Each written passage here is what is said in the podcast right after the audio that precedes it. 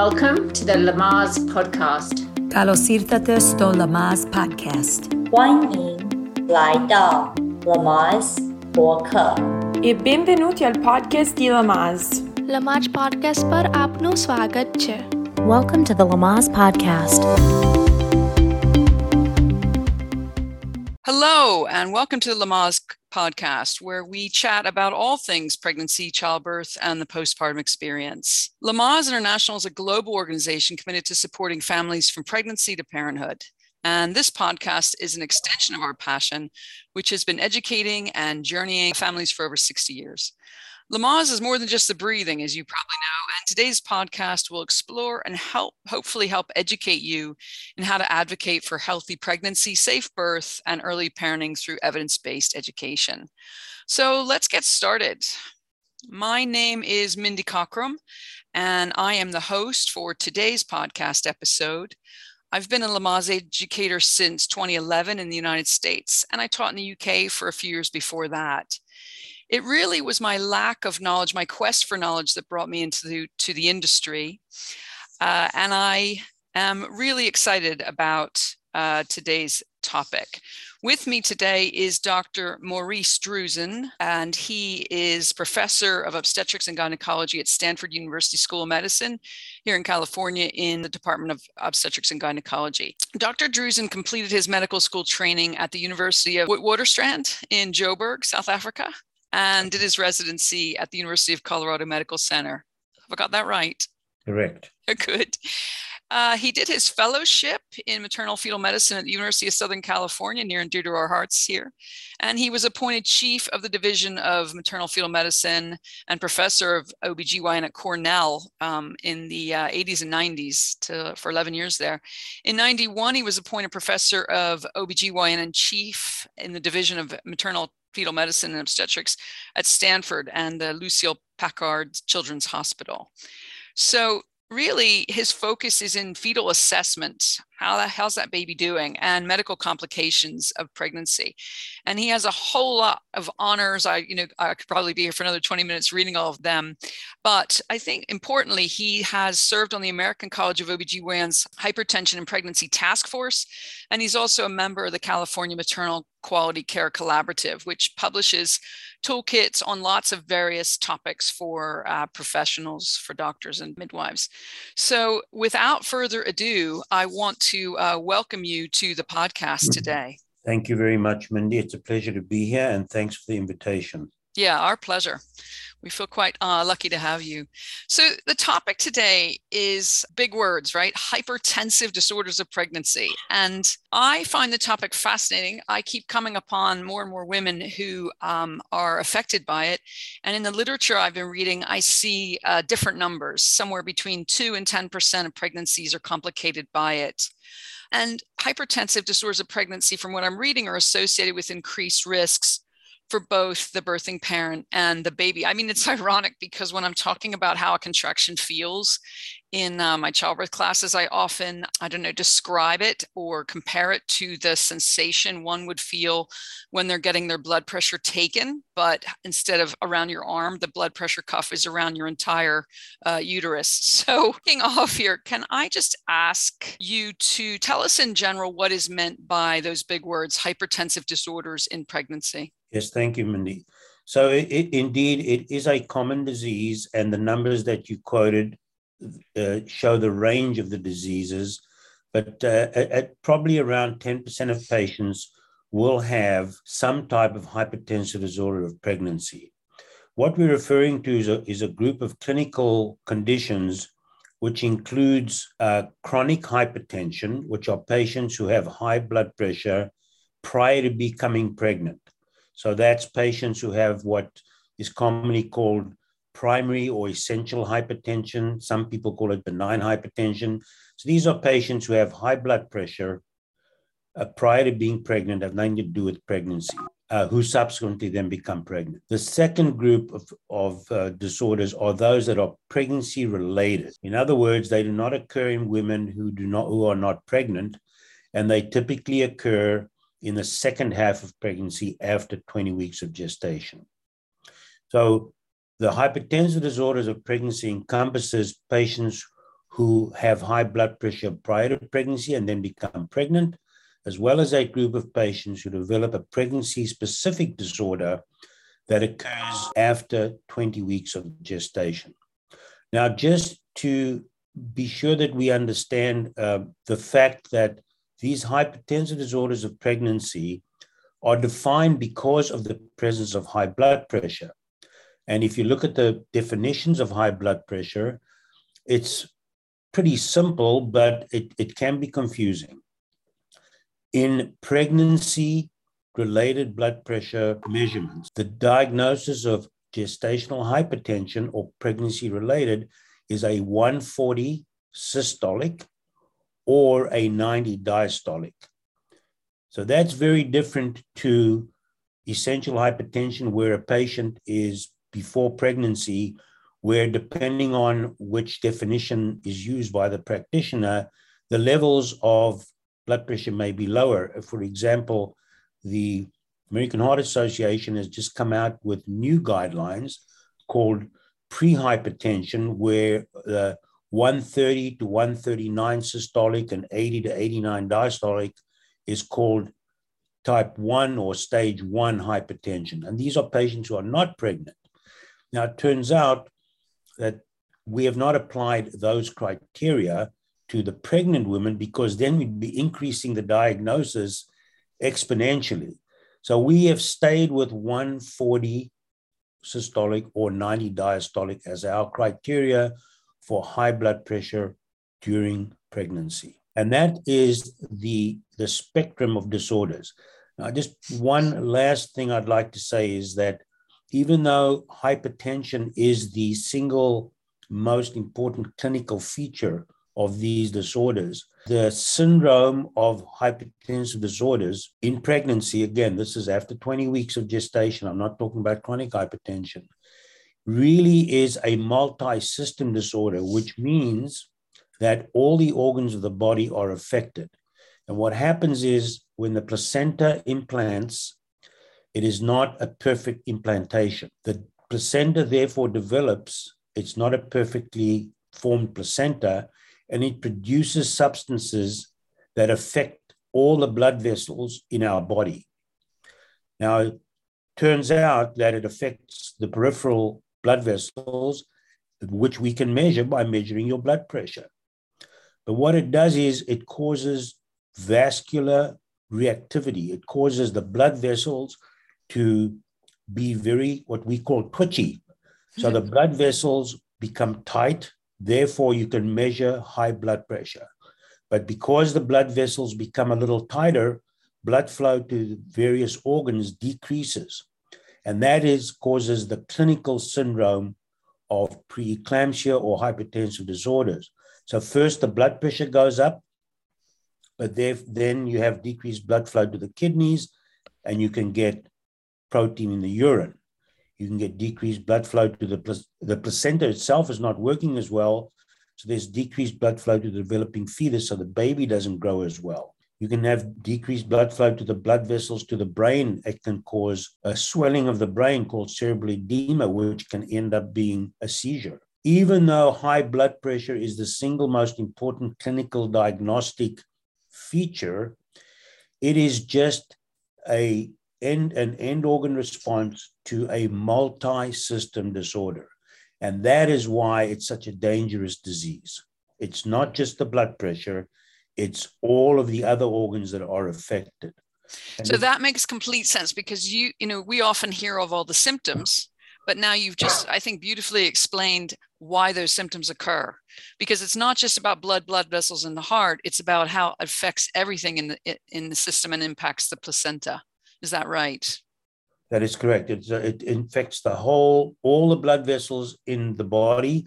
Uh, there seems to be some selectivity. For example, the kidneys seem to be particularly vulnerable, and then the liver and the brain are next in line. But that's why we typically hear about hypertension and proteinuria or protein in the urine, because typically the kidneys are the first major organ to be impacted by, by the, this disease. Gotcha. So, in a normal, uncomplicated pregnancy, does the blood pressure tend to be the same in all three trimesters? No, so when a patient gets pregnant, a normal pregnancy, the blood pressure will drop in the second trimester. It will go down a little bit. And the reason is that while this placenta is developing in a normal pregnancy, there are substances that cause the blood vessels to dilate. So, preeclampsia or hypertensive disorders of pregnancy cause the blood vessels to constrict, therefore become smaller, less blood flow. But normally, a normal placenta produces substances that cause blood vessels to dilate or open up. Because remember, you're taking a microscopic egg that implants in the uterus, starts developing a placenta, and nine months after that, you have a little person. So you're going from a microscopic egg to an actual person in nine months. That's a phenomenal rate of growth, absolutely phenomenal rate of growth. And you need massive amounts of blood pouring into the placenta to allow this development to occur. So the normal pregnancy, the blood vessels dilate or become a little wider, therefore allowing blood to continually flow through the placenta and therefore to the developing fetus. Gotcha. In preeclampsia, unfortunately, that blood flow is diminished, and therefore that will lead to decreased blood flow to vital organs, to the placenta and give us the clinical syndrome of preeclampsia. So, when someone is suffering from hypertension, do, is it ever the case where their blood pressure might get a little better in the second trimester? If a patient has chronic hypertension, uh, yes, their blood pressure may drop in the second trimester. But patients with chronic hypertension, remember, already have twitchy vessels. They already have de- decreased caliber of their vessels and that's why patients with chronic hypertension will develop, ultimately, can develop kidney disease because there's decreased blood flow to their kidneys. And that's obviously one of the first organs that gets uh, affected, but it can affect the heart as well, the brain, they can develop stroke. So, patients with chronic hypertension, just by the way, are one of the highest risk groups for when they do become pregnant to develop on top of their chronic hypertension the syndrome of preeclampsia because their blood vessels are already compromised. Gotcha. Their blood vessels are already, and we don't know why exactly what causes chronic hypertension. We're not sure about it. We know it's related to things like obesity and diabetes and age. And, you know, there's some genetic factors clearly, but they're already coming into the pregnancy with blood vessels that are already compromised and therefore they have a very high risk of developing what we call superimposed preeclampsia or the syndrome that I've just described on top of their chronic hypertension. So they're a very high risk group that needs very careful follow up. Right. I mean, you think these disorders have always been with us, um, or are they are they more um, likely to occur in certain populations or countries? Well, they've always been with us. They've been reported in antiquity. Uh, actually, eclampsia comes from uh, the Greek word for lightning. Lightning strikes. Uh, it's um, it's really a, a, disease that's been around for a long time. It was only after somebody worked out a way of measuring blood pressure that we figured out that we can now detect it. Because gotcha. what would happen is patients would come in and die with an eclamptic seizure, which was one of the leading causes of death um, in the you know in the Middle Ages in the 17 and 1800s.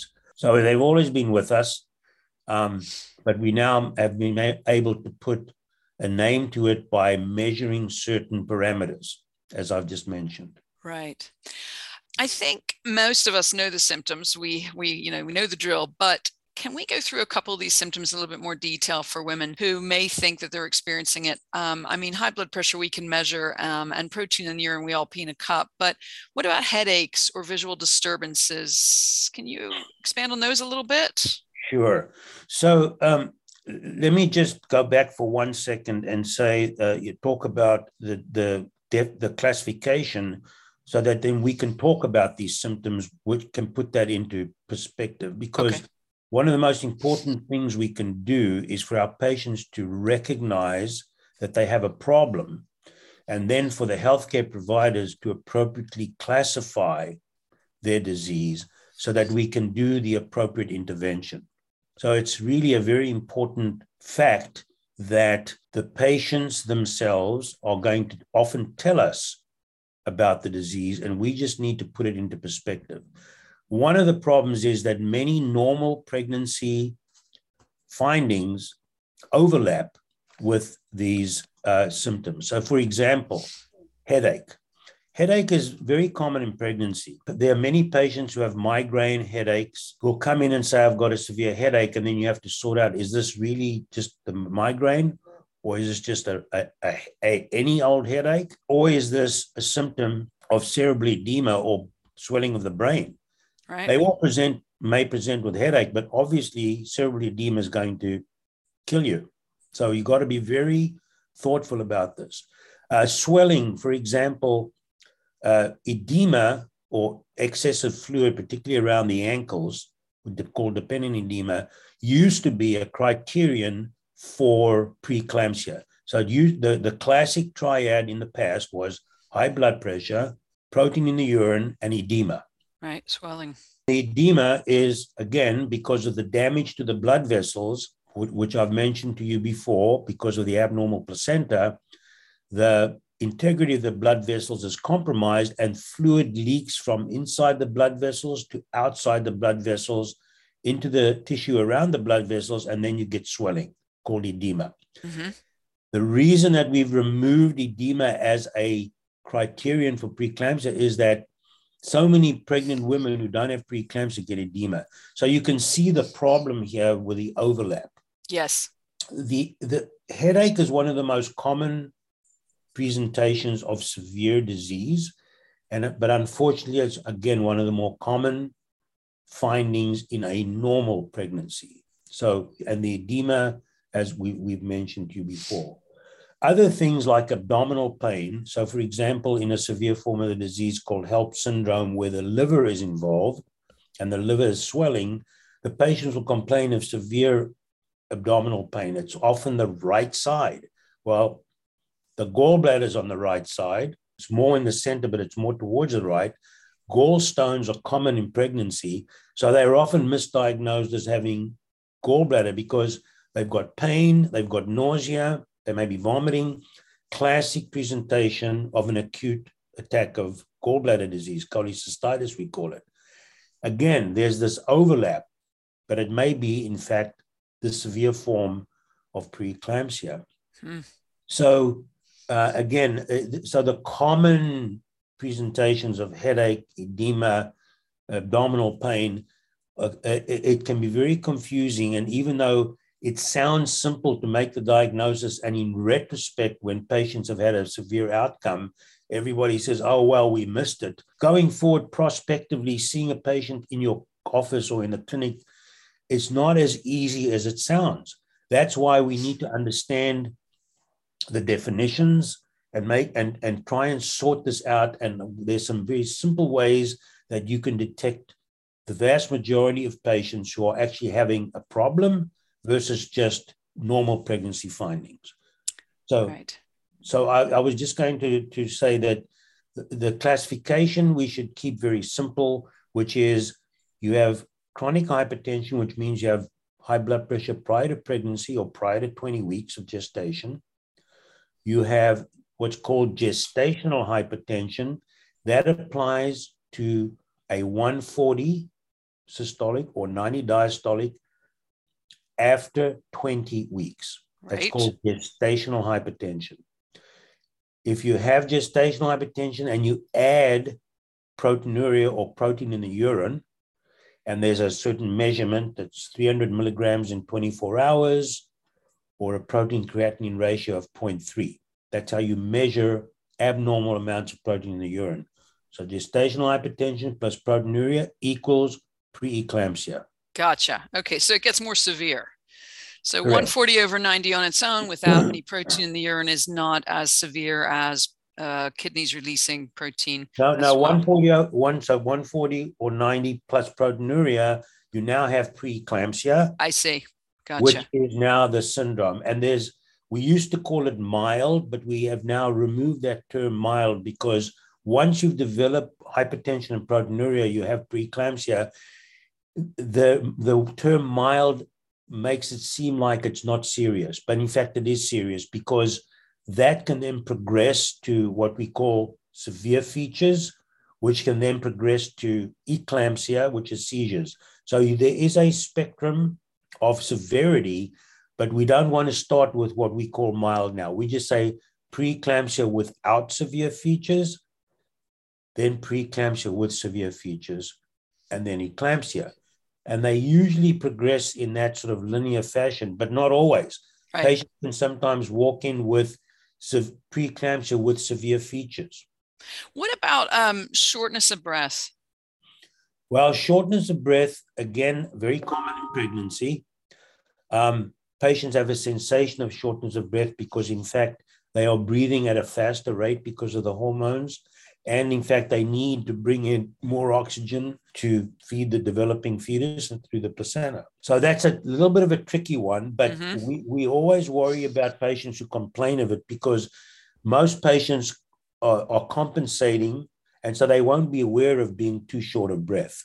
Now, sometimes shortness of breath is just from deconditioning, right? Patients are not exercising, they're now pregnant, they're now carrying all of this extra weight, they're carrying this fetus, uh, you know, everything's changing in their body. And so they may become a little bit more aware of it. But if a patient's complaining of shortness of breath, we need to look at all the other causes of potential shortness of breath, starting with the cardiac system. You know, is this somebody who's going into cardiac failure? Which right. is one of the severe forms of preeclampsia. Pulmonary edema or cardiac failure is one of the other major end organs that can be involved. Not all that commonly, but can be.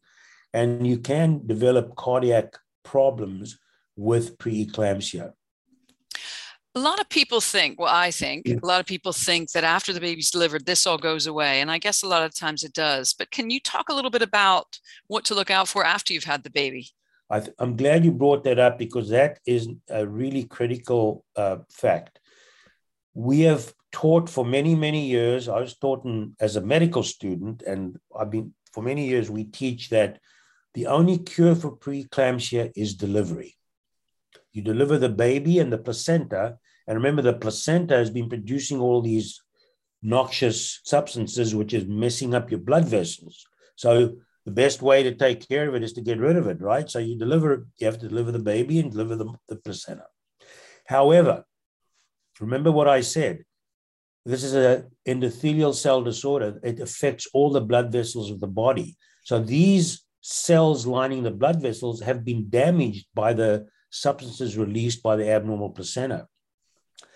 It is amazing sometimes you deliver the baby, you deliver the placenta, and within minutes, the patient's blood pressure gets better, her symptoms improve. I mean, oftentimes it's that dramatic because mm. you've taken away the source of the problem. However, those cells need to, to heal those cells need to get better. Your blood vessels need to, those cells need to regenerate because they've been severely damaged. They need to come back again and they need to resume their normal function of making blood vessels constrict and dilate according to your needs. So your blood vessels are continually doing this. We don't even know that it's doing it, right? You go for a walk your blood vessels are going to constrict around your bowel so that it sends more blood to your legs and your heart so that you can take your walk without falling over because your heart's not working anymore. So we do this all the time. But those blood vessels have been damaged and they take time to recover. And most of the time, the, the recovery will take will start right away after delivery, but it may take actually up to six weeks. Typically, it takes about a week for them to recover. But while they're recovering, and this is sort of very important, at 72 hours, about three days after delivery, you will often have a surge of blood pressure because as these cells are recovering, they may continue to produce these substances that cause the blood vessels to tighten up. So we, we know that after delivery, there's a nice response to delivery, but because these blood vessels are not totally recovered yet, there may be another surge of hypertension at about 72 hours. Right. So it's three day mark with a newborn is a very interesting day anyway, because that's yes. the day maybe milk is flooding the breast and um, they're getting engorged and they're starting to understand what sleep deprivation is like and Right. they may have other symptoms. And am I right in thinking that um, although the American uh, College of OBGYN is now suggesting we see women at the three week mark, is it true that most women aren't seen till roughly the six week mark after? Well, yeah. So i the American College, if, if you look at the hypertension pregnancy guidelines from the American College and CMQCC, the first week postpartum is the, the critical time for severe disease and severe outcomes. Right. So that three day mark, that 72 hour mark, and then going out to about seven days. So it's recommended now that if the patient is in the hospital at 72 hours, say if they've had a cesarean, they still be there, that careful attention be paid to their blood pressure and their other symptoms at that sort of 72 hour period. But they also need to be somehow evaluated at about seven days Right. because the first week postpartum is where actually, if you look at maternal mortality, maternal deaths from this disease, close to a, half of them occur postpartum in the first week. That's really interesting. I think it's really something very valuable for everyone out there to understand. Yeah. That uh, these, you know, this can carry on. And the problem has been that we've always taught that uh, delivery is, is the cure.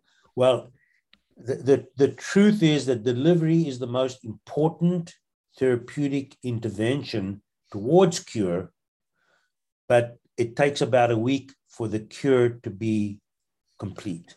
And Gotcha. I, now there is, and there are some residuals. There are some patients whose cells have been so damaged that it, it's going to take them two to six weeks to totally get better. But that's usually un, a, a sort of rarer event. But what we've tried to emphasize from the time of the American College of Hypertension and Pregnancy and now with CMQCC is that postpartum period is a critical time.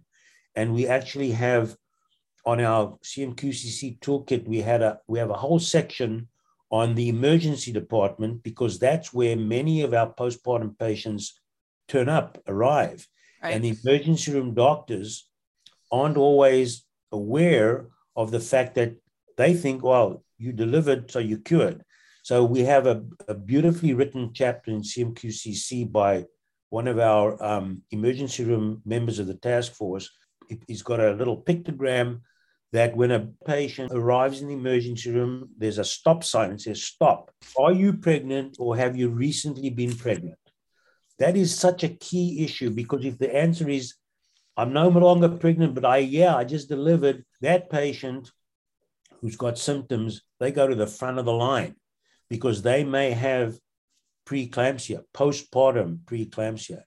This entity was not well recognized and unfortunately um, has led to a lot of problems in the postpartum period. So we are emphasizing that and we want our patients to be aware.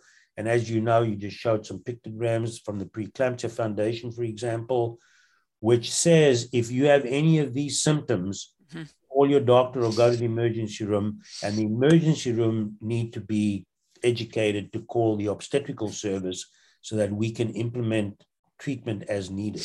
I'll have to speak to the CMQCC and see if that stop sign is potentially something that we can, uh, that Lamaze educators can use um, or hand out or something along, or have access to, or send uh, pregnant women to, um, to see those uh, symptoms. Because I really like that stop sign. It's really straightforward. It's really easy to understand. Um, Yeah, thank so- thank you for that. It's in the it's in the appendix of Mhm. CMQCC, and I don't think that there's a problem using it. But also, the Preeclampsia Foundation has got some very nice pictograms of that very simple, straightforward. That says if you have these symptoms, Right. call your doctor. Because what what we used to see and we've seen in our review of maternal mortalities is the patient has this crushing headache at four days. They call they call up and they told, well, well, a headache is common in pregnancy. Hmm a headache is common and they don't you know they don't get into the whole thing and say well, take some Tylenol and call us back. And then the patient has a seizure at home or has a problem. So Right. i think we need to emphasize again that yes delivery is the most important intervention towards cure but the cure may take up to a, a week for you to be completely better from a clinical symptom perspective. Now, talking about delivery being part of the cure, um, is it how common is it for women uh, showing these symptoms to be induced early? Uh, what is considered early, or you know, when is cesarean section a go-to instead of induction? A very good question. So again, let's just go back to our definitions.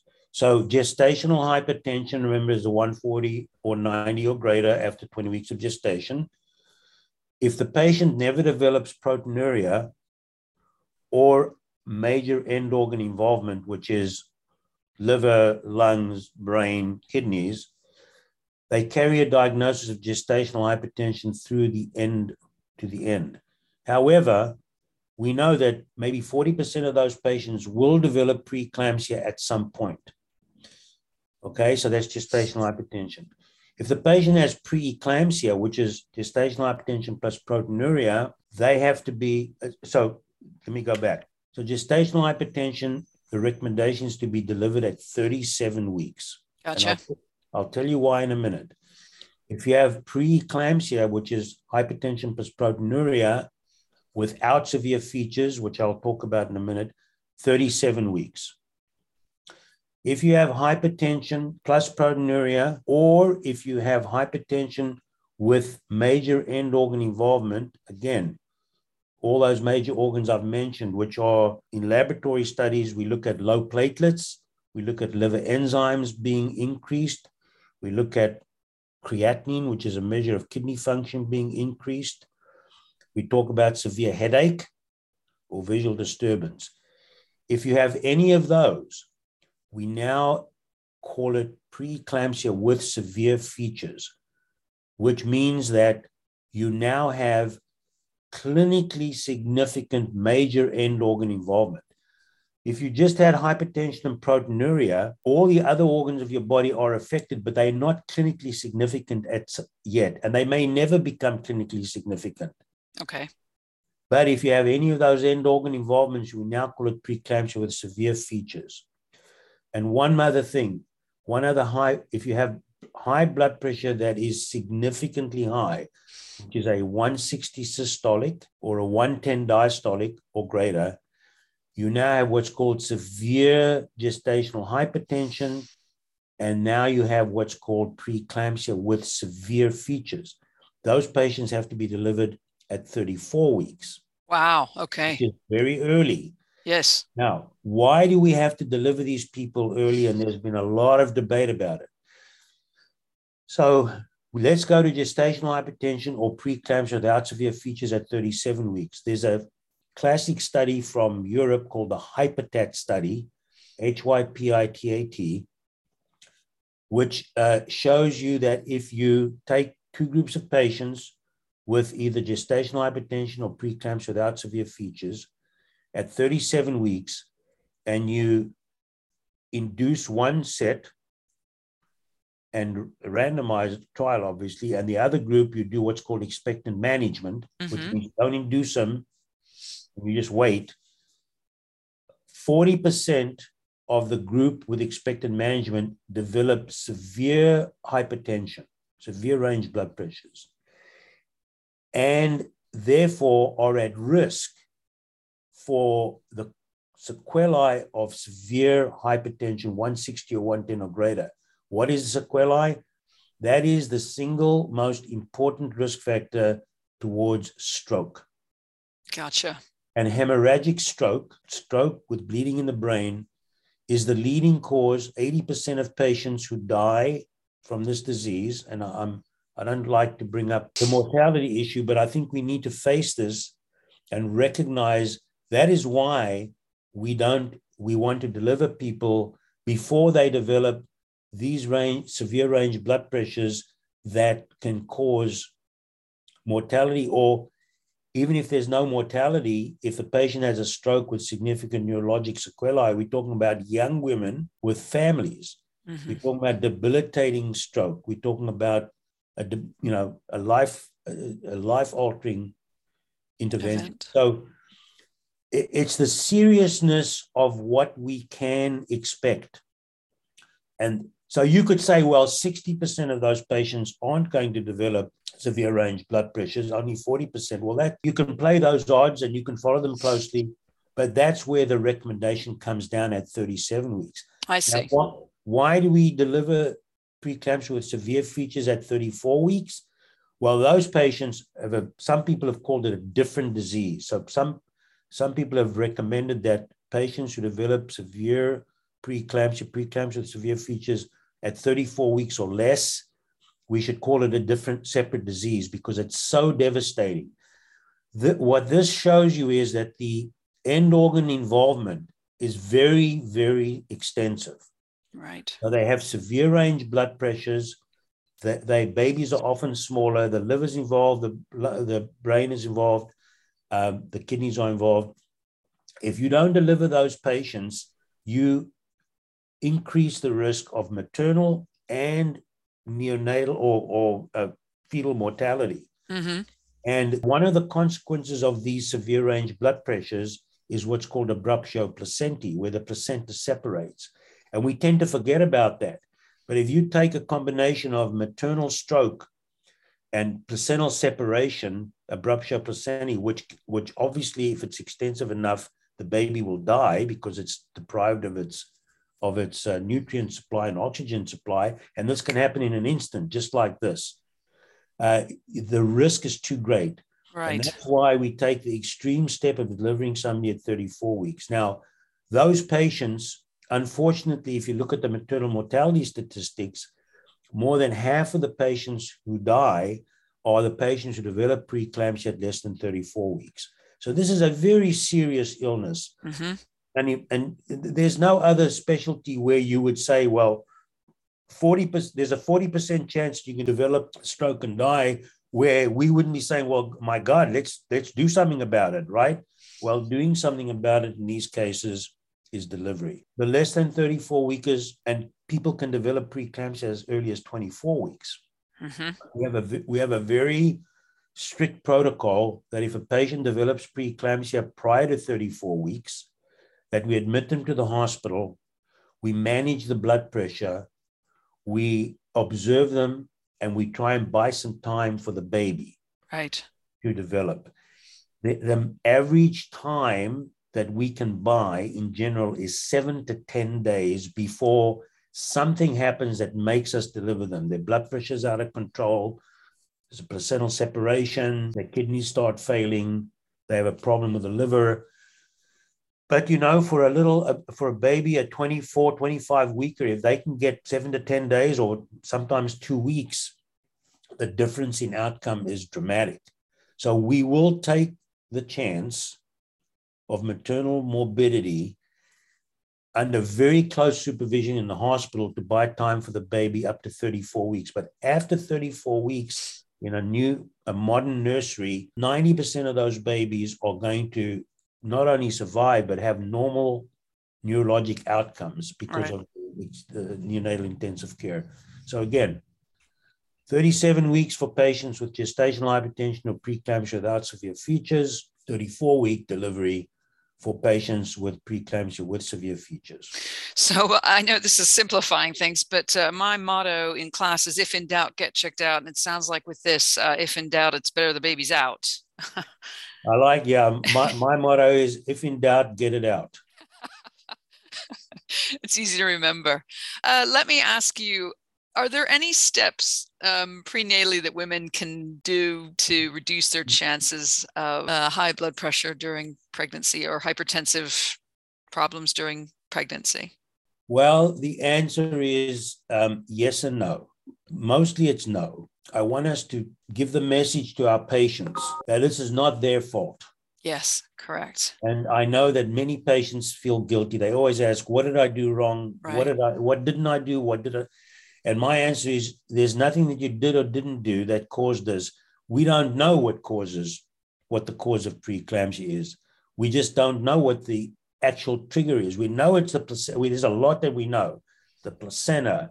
It's an inflammatory process. It's the cell-free DNA that you, you're going to ask me about later. There's all kinds of things that may trigger that, but we just don't know. We do know the following. If you have chronic hypertension you're likely to develop preeclampsia. In terms of chronic hypertension, however, even if your blood pressure is totally well controlled, which you should it should be with chronic hypertension, it doesn't decrease the risk of you developing superimposed preeclampsia. So that's that's the irony Hmm. that even if you take good care of your blood pressure, because we don't know what the trigger is to cause this new syndrome on top of your chronic hypertension. The best advice I would give patients is obviously, if you have a chronic hypertension, control the hypertension because what you don't want to do is come into pregnancy with high blood pressure already, then develop the superimposed preeclampsia that says they're going to push your blood pressure even higher and put you at risk of all these complications. So, good control of blood pressure is a very good thing to do, but it won't protect you from developing preeclampsia. So, and you have a high risk of developing it. So, you need to have a high index of suspicion and call your doctor with any symptoms. Yeah, that's. Re- I mean, it's really useful your comments because I a lot of people do think, "Why me? What did I do wrong?" And uh, Exactly. exactly. um, what? if- I mean, I was reading a theory about potentially low calcium potentially making uh, increasing chances, and that uh, women need, you know, roughly a thousand milligrams of calcium a day, and maybe don't get that because the average prenatal only has like 150 milligrams. Do you have any comments on calcium intake? Yes, so calcium is very interesting. The the the average uh, pregnant woman requires about 1200 milligrams of calcium a day. 1200. Okay. And you know, you I mean, you can get it through your prenatal vitamins, but you can get it through your diet. You know, there's lots of calcium-rich foods. There's there's dairy there, and you know, obviously with the vegetarians and the vegans, I mean, that may be a challenge. But you know, there's green leafy vegetables. There's there's lots of things that have calcium in them. So about a, a 1200 milligrams a day. There have been a number of pretty good studies done, which show that actually, uh, if patients have uh, 600 milligrams or less of calcium a day, calcium, sup- calcium supplementation will decrease the risk of preeclampsia. Most of these patients, however, are in de- the developing world where uh, chronic malnutrition and access to calcium rich foods is limited. So uh, it, it, you can kind of look at the, and I, I, I want to be clear that I'm not using these terms in any way other than to just to describe reality.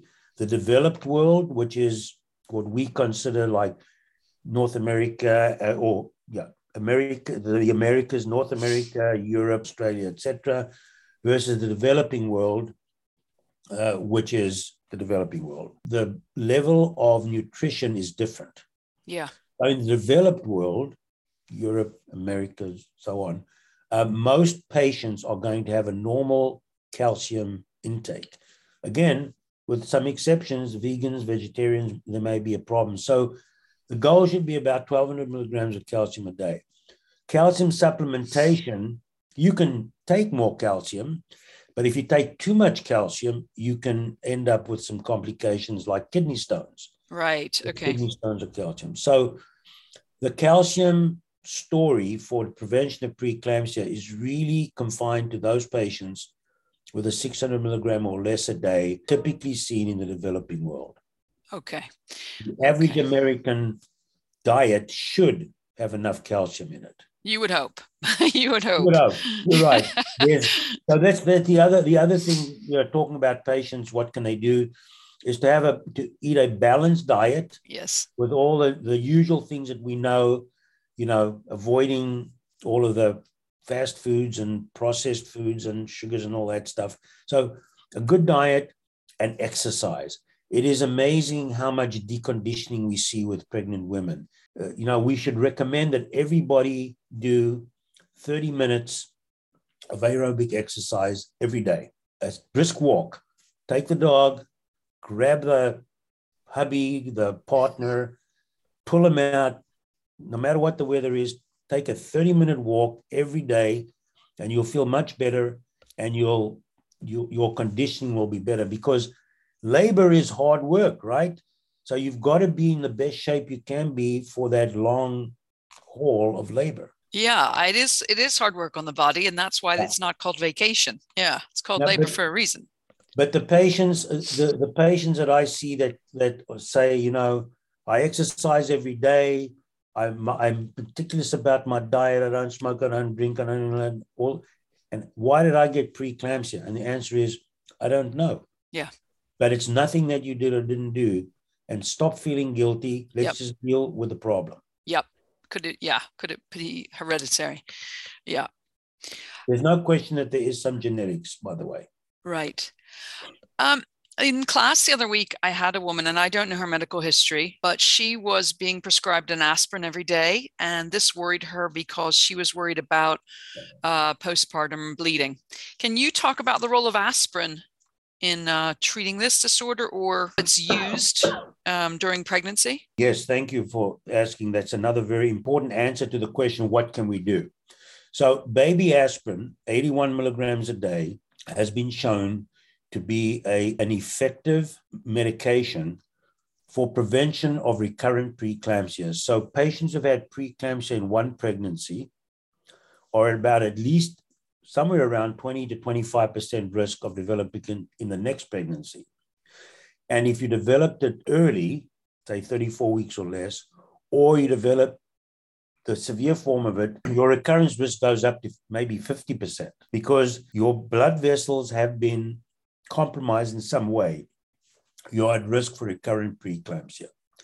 And just parenthetically, patients who've, developed, who've had preeclampsia also are at risk for long term cardiovascular disease, such as high blood pressure and cardiac disease, and often earlier than one would expect.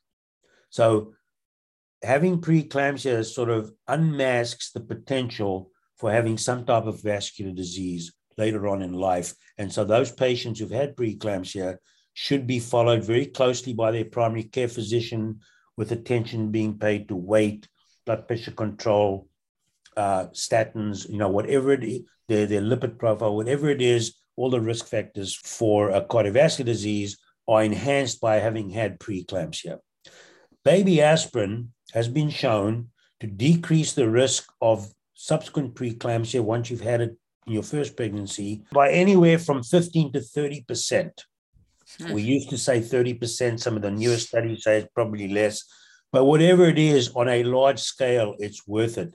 It's a very low risk intervention. Most patients can tolerate uh, 81 milligrams very well, unless they have an aspirin allergy. And rarely it does cause some stomach upset hmm um, and may cause some gastrointestinal bleeding, but it's very rare. It doesn't cross the placenta to any measurable amount. It probably does a little bit, but there's been no no effect ever noted on the fetus. So it's a perfectly safe medication, and the American College of OBGYN recommends starting it at 12 weeks once the placenta is implanted um, in patients at risk. And there's a long list of patients who are at risk. Previous preeclampsia is the highest risk, but there's lots of other things. Obesity, for example, is an indication. Poor pregnancy outcome is an indication. Uh, chronic hypertension, chronic kidney disease, lupus, antiphospholipid syndrome, any auto any autoimmune disease are risk factors. And there's a table that just came out from the United States um, Preventative Task Force that lists all the risk factors for for um, baby aspirin. And in some populations, that's going to be, you know, 70% of your patients are going to have at least one risk factor, which will require baby aspirin. So some people have said, well, why don't we just give everybody baby aspirin with their prenatal vitamins? And, you know, there have been attempts at making a super pill, which is prenatal vitamins plus baby aspirin. If uh, the anybody in the audience is in Europe or Britain, uh, the studies that were done there were done with greater doses. So uh, with 150 milligrams of aspirin, or in this country, it would be 162 because it would be two baby aspirins, and uh, suggesting that the higher dose is more protective. The, the, the data on that is a little murky, but the American College of OBGYN and United States Preventative Task Force reviewed all the literature and concluded that 81 milligrams is the ideal. Okay. And so, um, in fact, as we speak, California, the CMQCC uh, is put, has put together a task force on low dose aspirin because we think that it's a very important uh, intervention to prevent patients from developing preeclampsia who've had it before, but it also seems to decrease the risk of preterm birth, spontaneous preterm birth, because preeclampsia and spontaneous preterm birth may have a very similar origin, the right. placenta, the damaged placenta. Right. So, I mean, you've outlaid the strong benefits of uh, baby aspirin. Yes. Um, she was worried about postpartum hemorrhage. Are you aware of any higher risk of postpartum hemorrhage with baby aspirin? Very uncommon. Great. I, that that would not be a risk that I would be concerned about. Okay. In general, remember, baby aspirin or aspirin isn't mainly works on is antiplatelet is what it's used for cardiovascular disease. Okay. And pregnancy, the one of the things that aspirin does uh, in patients with, who are destined to develop preeclampsia is remember I spoke about your blood vessels being too constricted. You did. And they should be dilated versus yes. constricted. So there are two substances that lead to this imbalance. One's called thromboxane, which is a vasoconstrictor, and the other is called prostacyclin, which is a vasodilator. And in normal pregnancy, you have more prostacyclin produced to keep those vessels open and less thromboxane. You still need it because you still need to have differential blood flow to your organs depending on what you're doing. So, mm-hmm. you know, even if you're pregnant.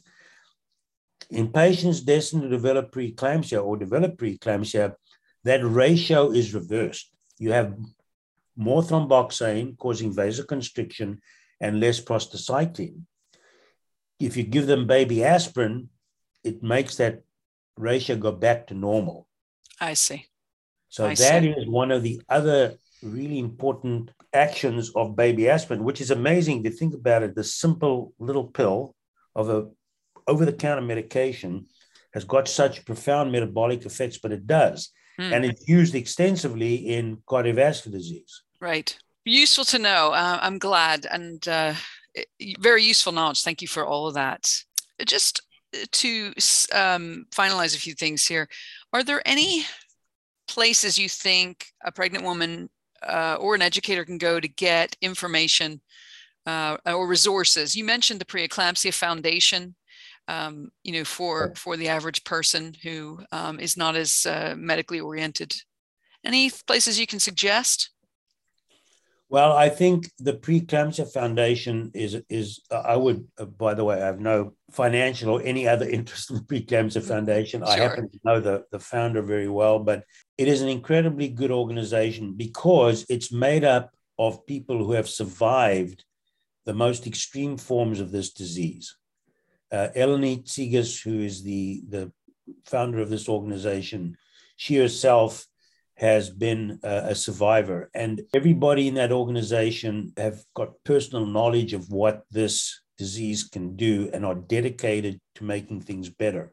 So they have a lot of resources, and most of it is focused on educating the public. So I think that's a very, very good resource. The other resources that are available are uh, through the CMQCC, because that toolkit all those toolkits can be downloaded by anybody. You just have to register so we know how many people there are. It may be a little dense for non medical people to uh, wade through, but there's certainly uh, lots of little uh, nuggets in that which people can take away. Yep. Um, and the American College of OBGYN has got an extensive patient education arm, which is available to the public. Um, I don't know exactly know how you access those, but those clearly come usually come through the medical offices, either physicians or midwives. And so those are also very good resources. And most of the patient information materials are very well written, very clear, and, and very simplified so that patients can just look at them and, and make the decision. Okay. So there's lots of resources available for anybody to access. And again, if in doubt, talk to your provider. That's really useful. I've learned so much today. I've learned about twitchy blood vessels. I've learned about uh, lightning. Uh, if in doubt, get the baby out, and a lot of those other things. Is anything else you'd like to add? Well, I, I just wanted to emphasize again the importance of the postpartum period, particularly that first week, and that patients be aware of their symptoms and you know make sure that that their healthcare providers are hearing from them. Um, I want healthcare providers to make sure that they're listening to their patients. It's not easy to dissect normal versus abnormal, but you, we must listen to our patients. And if in doubt, bring them in. Mm-hmm. That's the other thing. If in doubt, don't send them out, bring them back in and reevaluate patients because this is a dynamic disease. It's not static. So if they if they're in one place now, oh, I'm 140 over 90 and I've got a little bit of a headache, they can be 160 over 110 with severe headache and liver involvement four hours from now. Mm-hmm. So it's not a static disease. It is a progressive, often progressive disease. And then finally, I think that the long term cardiovascular effects are important for patients to understand and for providers to understand that pregnancy is a window into future cardiovascular health. And therefore, primary care physicians, internists, family practitioners need to look back, take a good history, and if a patient has had a hypertensive disorder of pregnancy, they need to put them into a cardiac surveillance protocol that allows them to maximize the patient's cardiac health so they can have a long and healthy life. Right. I love the way you phrase that a window into their long term health. Uh, I've learned tons from you today, Maury, and uh, I can see why you were Professor of the Year. You explain things in a wonderful way uh, at various different levels. So thank you for joining uh, us today. It's been great to have you. Thank you so much, and I really appreciate the opportunity to speak with you. Okay. Uh, thanks everybody out there for listening to the podcast today. Please go to our website, lamaze.org, to learn more about Lamaze, how to connect with a childbirth educator and class, and, and there's many other resources related to pregnancy, childbirth, and parenthood there. Also, don't forget to subscribe to the Lamaze podcast and give us a, a good review, I hope. uh, this will help other families find us in the podcast world. We're looking forward to you tuning in next time. And for today, I've been your host, Mindy Cockeram.